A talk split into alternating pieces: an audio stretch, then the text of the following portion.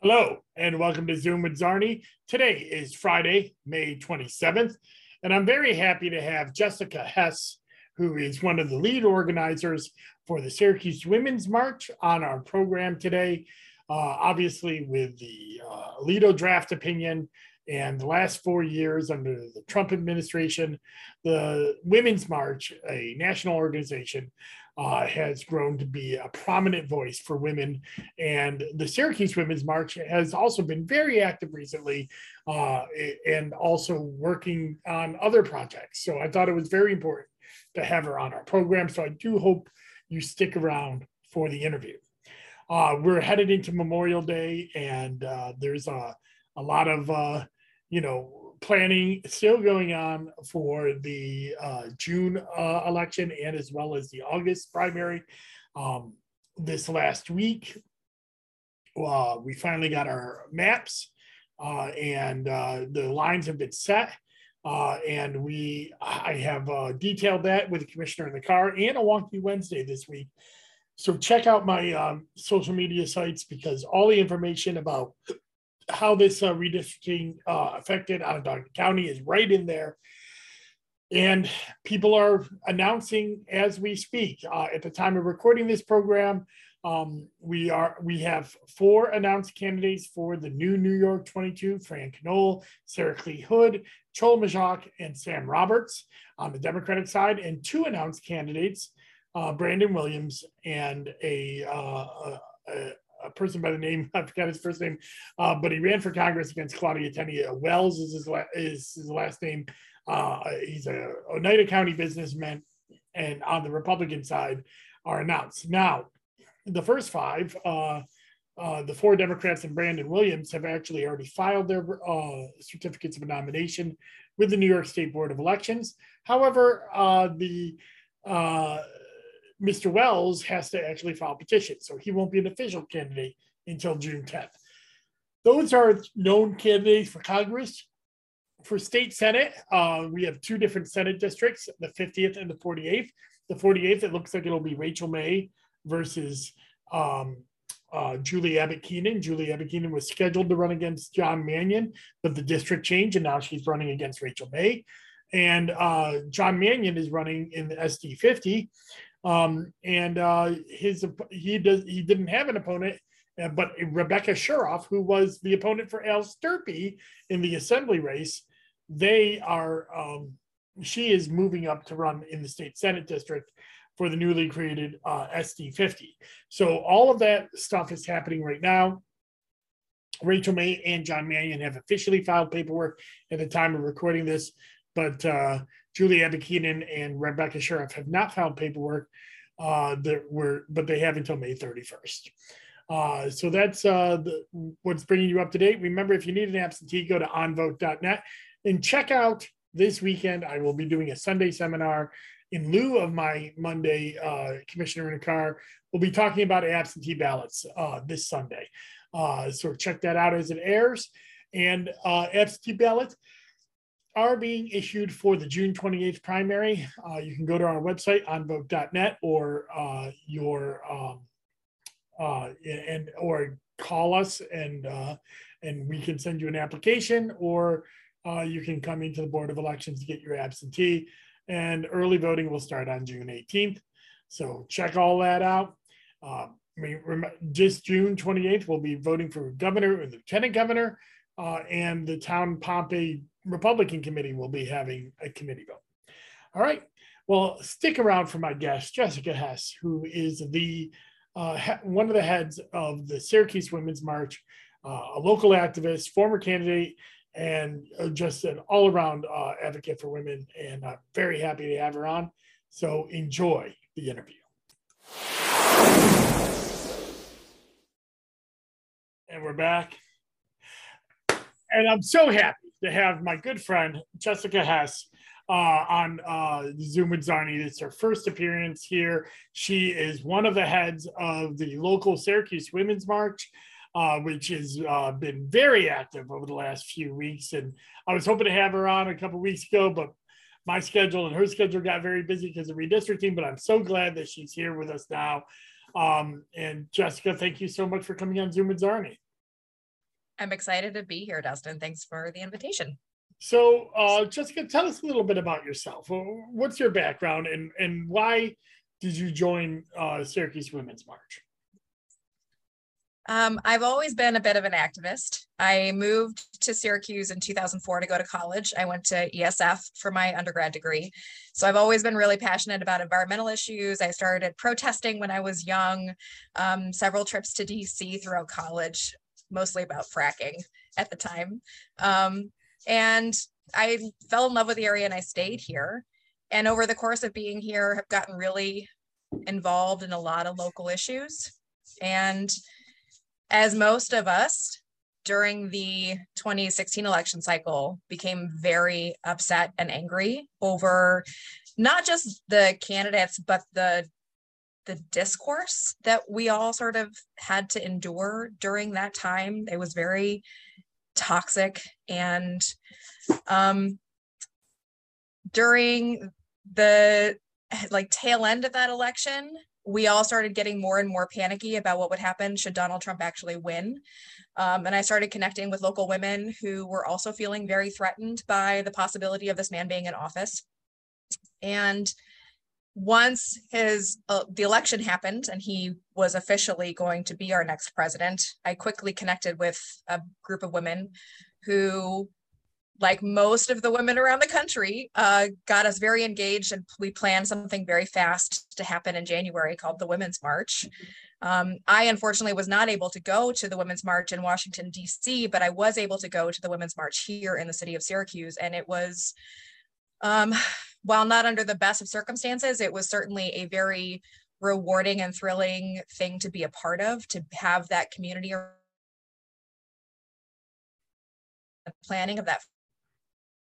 Certainly it certainly caught my attention and i got very active afterward in league of women voters in the indivisible movement um, and so i just stayed engaged. And then in 2018 or yeah 2018 there was no march planned for the city of syracuse. So i actually had to go to seneca falls to participate in that year's march. Um, and the next year we a group of women who i sort of met through other channels had decided that there was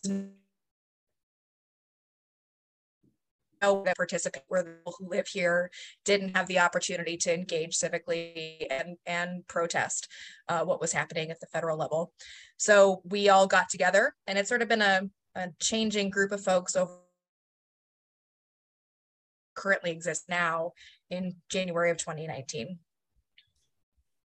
So uh, your you know, you've obviously got a long uh, history in local politics, but does and of course, the Central New York area has a long history in women's suffrage movement and uh, a, a, a, a uh, you know, so it seemed like a natural fit. Uh, but why is it important to have a dedicated women's march group? Uh, you know, that is doing these yearly marches, but you're not just doing that, you're doing other things throughout the year as well wh- why is it so important in today's day and age uh, for this to continue? From my perspective, I think the most important part of having a dedicated group of folks do this year after year is the connections that we're able to make.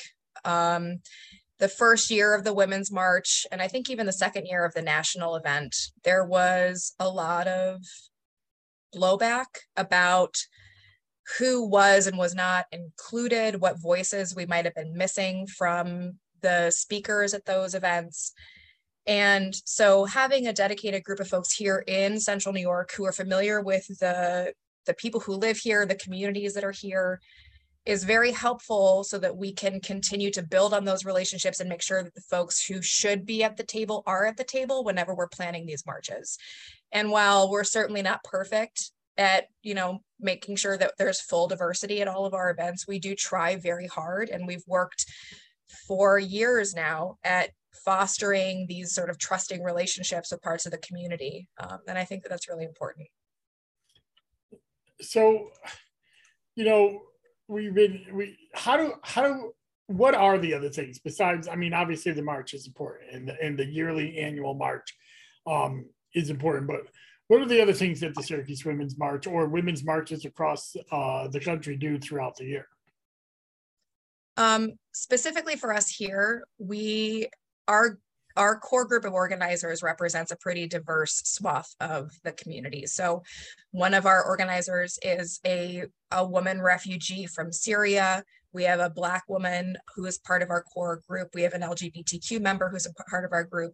Um, so we try really hard to pay attention and keep our finger on the pulse of all of the issues that are affecting people in our country and in our state.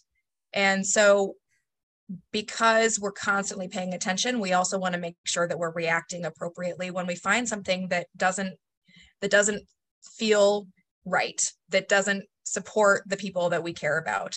Um, so over the course of the last four years, we've held um, obviously our annual marches. We had a vigil for the death of George Floyd.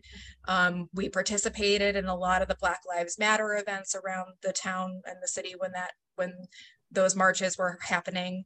Um, we rallied to support our Asian American community against all of the hatred that they've seen recently, especially due to COVID now.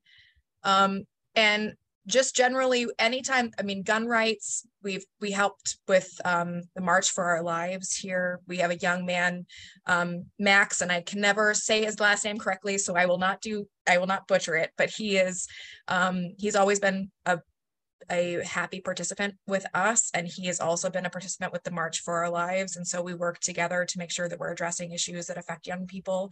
So it's really anything and everything that affects people who are not cis het white men that we feel we should be standing up for on a regular basis as you know women and non-binary folks and trans folks who are here in our community. And we really are kind of at an intersection these weeks these last few weeks. All of what you've talked about is coming you know, is coming together, and it's like in a in a very horrible way, uh, you know. But all of these issues are still with us. You know, I think a lot of people, what um, after the uh, election of Joe Biden and and, uh, and and deposing of Donald Trump, took a little bit sigh of relief and said, well, you know, we're we're going to get better. It's going to get better, and uh, you know, these what we're finding is that like you know the things that have that created the ability for a man like Donald Trump to get elected is still in our society, and we, we see that with the, the shootings in Buffalo um, and uh, Texas. But we, I think we most saw like a, a, realization. I think a lot of people came to this realization when uh, the draft memo from uh, Justice Alito uh, that is threatening to overturn Roe v. Wade. Um, so I'd like to give you space to talk about why this is important, why we should be paying attention at this moment in history. I think for many of us, for the past five years, we all we all sort of saw the writing on the wall, but a lot of a lot of the community was not sort of willing to accept that this was the direction that our country was headed in. Um, we all have been told at one point of time one point of time or another that we're being hysterical that we're overreacting that you know we're making something out of nothing that that could never happen. And so i think for a lot of us at least for me my first response was well i told you so you know? And then came the anger the anger at the inability of other people to recognize that there are serious and continuing threats, not just to women, but to everybody in our country. And so the the leaked opinion, while not an official opinion yet, right? It's important to acknowledge that Roe v. Wade has not been overturned yet. Abortion is still legal in our country.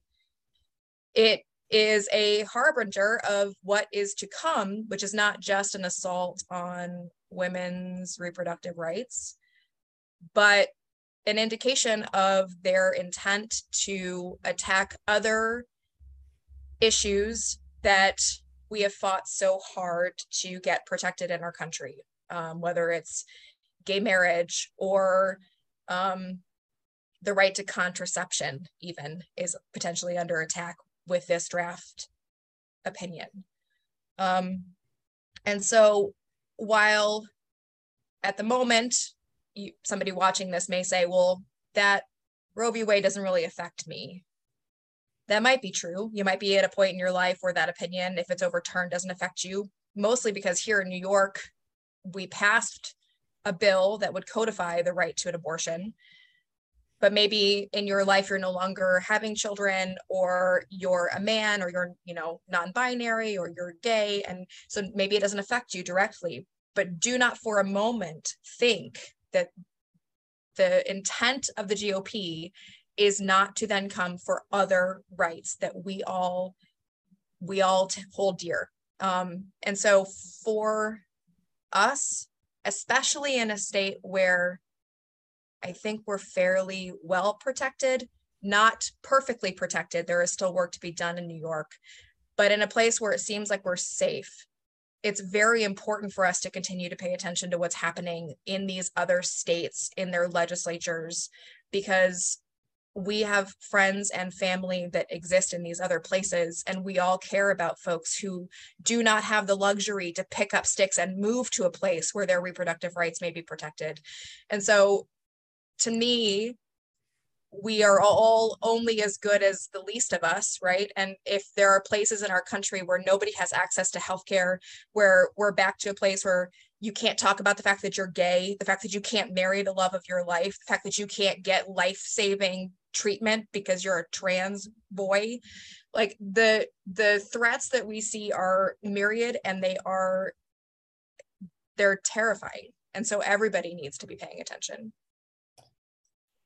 Yeah, so I was um I lived in Florida in the early 90s. And uh I it was 1993 when Dr. David Gunn was uh gunned down. Uh you know, and it, it, seemed like you know, I did a lot of counter pro- protesting.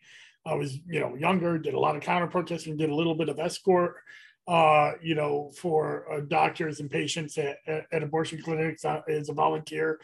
Um, and it seemed like then I thought, well, this this is uh, making people realize that the rhetoric uh, is too much, and that you know we're going that we're going to dial back from this. And and, and while it, it looked like it did for a little while, it's amazing where we've come since then because it seems like we've turned back the clock several decades. And this Supreme Court, that you know, I remember when.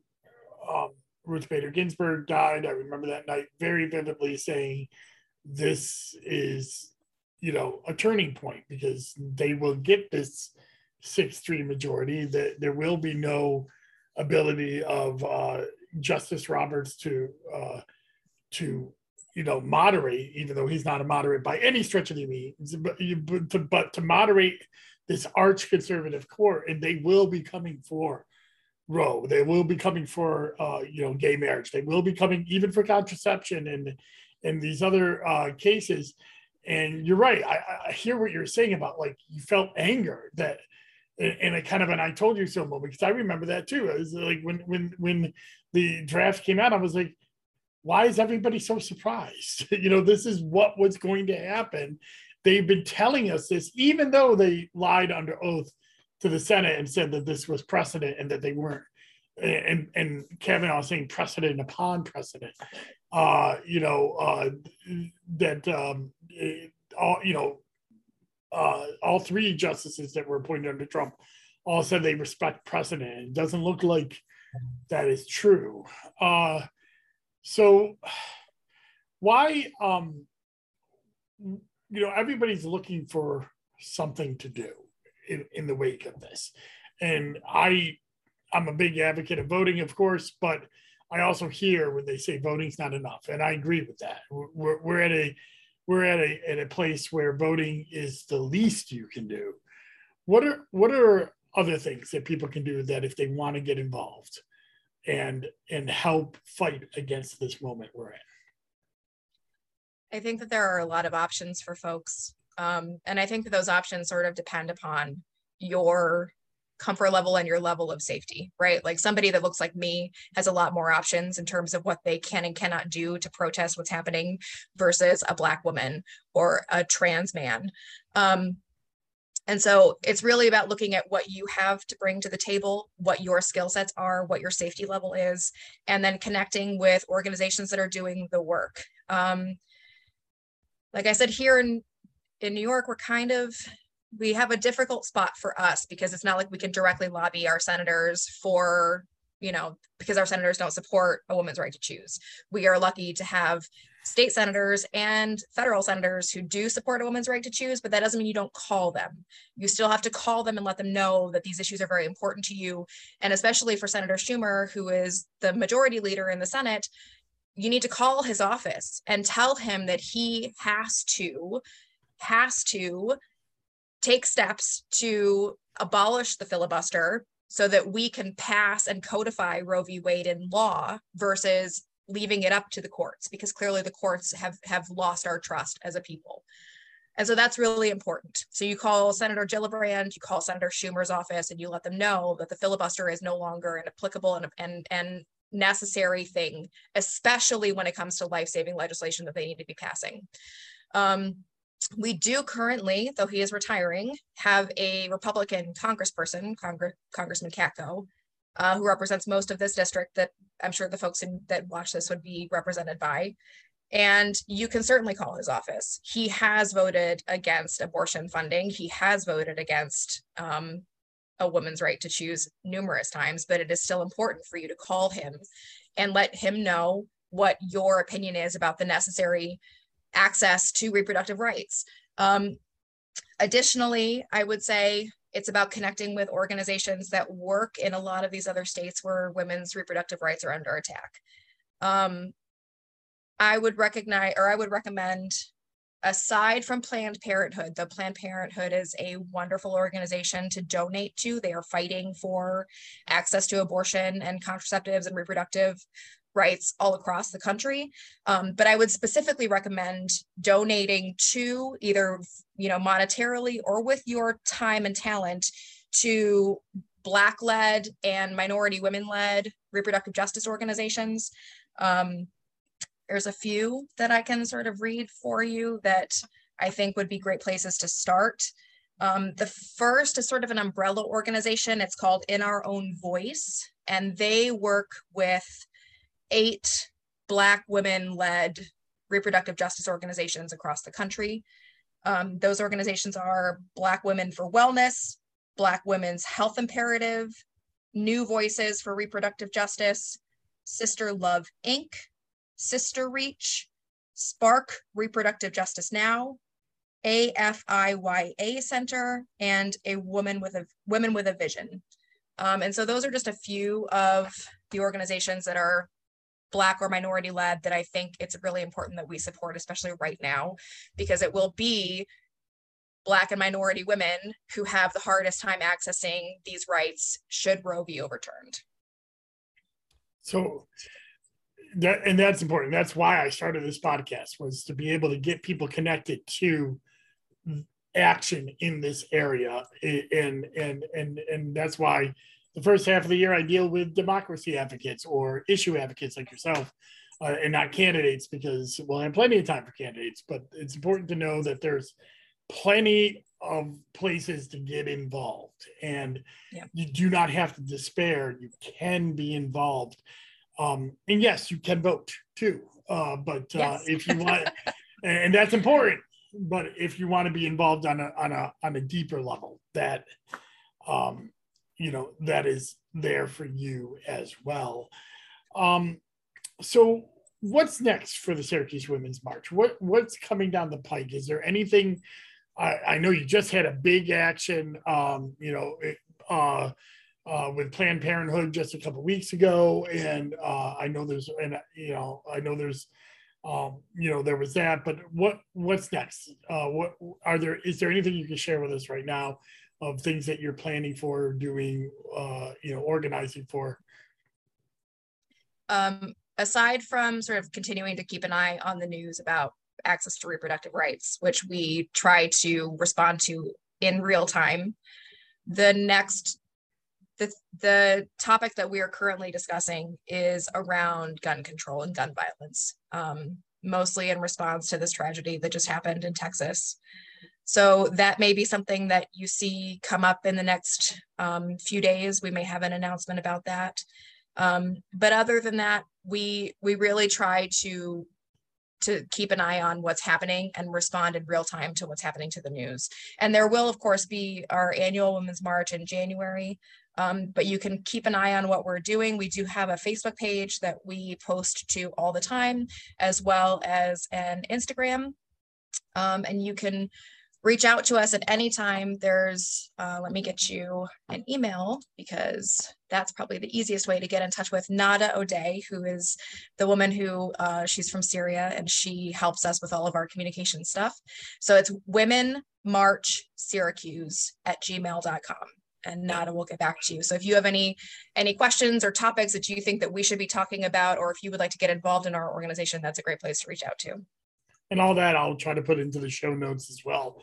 Uh, Jessica, I always like to, you know, we're coming on that half hour mark uh, that I like to kind of end the, end these on, but um, I always like to end with one question, which is, what haven't we talked about that you want to get out there? What is it? What it, what haven't we touched on that you feel is important, whether it's uh, with Syracuse Women's March or some other issue uh, that you'd like uh, people to know about?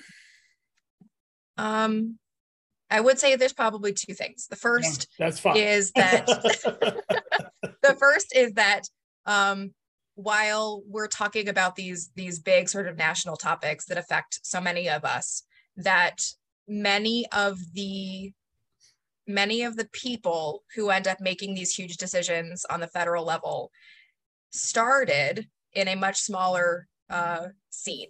And so we've seen across the country this push for folks from the far, far right to start getting more involved in politics, starting with things like the school board. And so for me, I think if we would like to begin to protect and codify so many of these rights that we believe in, one of the most important places for us to start is to get involved in local school board races, step up and run if you want to protect our children's access to quality education and you want to make sure that kids who are trans are able to be themselves in the classroom and you want to protect teachers who are doing their absolute best then that's a good place to start. But also that allows us to start building a bench of folks who are able to become county legislators who are able to become state senators who are able to become congress people and senators at the state at the federal level so that we then can can make a huge difference in what our the what our country looks like and how it serves us. And it's made up of people like you and like me, people who just care about what's happening. Um, so that's the first thing I would say is please run for school board or anything else you want to run for. But school board is very important and often gets forgotten.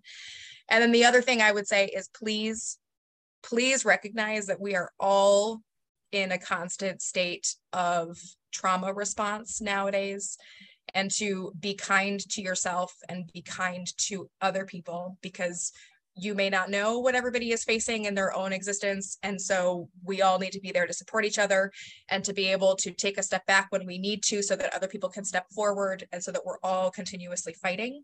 But do not shame anyone who needs to take a step back from from this very difficult work. Yeah, I, that's uh, I, I I'm so glad you mentioned that because that is so important that you this work is important and it seems like you have to be on 24 7 and you you know and we are in a uh, a turning point. We are in a in a, uh, an inflection point of our country but we need fresh warriors as well as warriors. We need people that you know are around their families because that's why we're fighting for it but also you know if it's overwhelming there's others that will will will come to the forefront and and fight the fight while we um recharge you know don't give up but uh Absolutely not. you can't give up But Take You care of need to. yourself. But take care of yourself that's so important well jessica um thank you once again uh tell us how to uh, reach uh syracuse women's march one more time please Yep. So Facebook, it's the, probably probably one of the easiest spots if you want a quick response from us. We all watch the Facebook Messenger, um, the Syracuse Women's March on Facebook. Otherwise, you can email women march syracuse at gmail.com. All right. Jessica, thank you so much for coming on Zoom with Czarny. Thank you. And uh, next week, uh, I uh, will actually start my candidate interviews uh, for the 2022 cycle because we are starting to get kind of late. Uh, I'll have uh, uh, Ted Limpert, who's running for county court judge, uh, joining us. And he's a good friend of mine. He's I've known him for a long time, and he's been on before. And he's running for county court judge this year, and so we're going to start with that. Um, this week, I released a wonky Wednesday on the redistricting. What else? Uh, uh, all of the different uh, Senate and congressional lines that were changed by the special master. So I did a sneak peek on that on Wednesday. Um, next Wednesday, uh, I'll, I'll be doing a wonky Wednesday on the Supreme Court. And, uh, you know, because we do have a Supreme Court seat. So I'll start, start my wonky Wednesdays and my Zoom with Czarnys are going to start focusing on this year's elections, uh, you know, as we head towards uh, the three elections that we have, June 28th for uh, the governor uh, primaries and assembly, although we have no assembly primaries here in Onondaga County, and there is a Republican town committee primary in the town of Pompey, along with the governor and lieutenant governor. And then uh, on uh, August 23rd, we'll have a congressional and state senate primary. We don't know what those primaries are yet. Uh, we'll find out uh, on June 10th what who the candidates are for that. Although watch my Facebook and Twitter feed because as they become official, I've been sharing that no- news. And uh, then, of course, the big election in November, the midterm election, uh, where uh, the new New York 22, both Senate seats in Onondaga County, all four assembly seats are up, and uh, the control of the United States uh, House of Representatives as well as uh, this New York State Legislature is in your hands this uh, November. So no pressure, but you got to show up and bring some friends along with you as well. So uh, that's Zoom with Czarny uh, this week. Uh, thank you very much for joining us and uh, have a wonderful day. Thank you. Bye bye.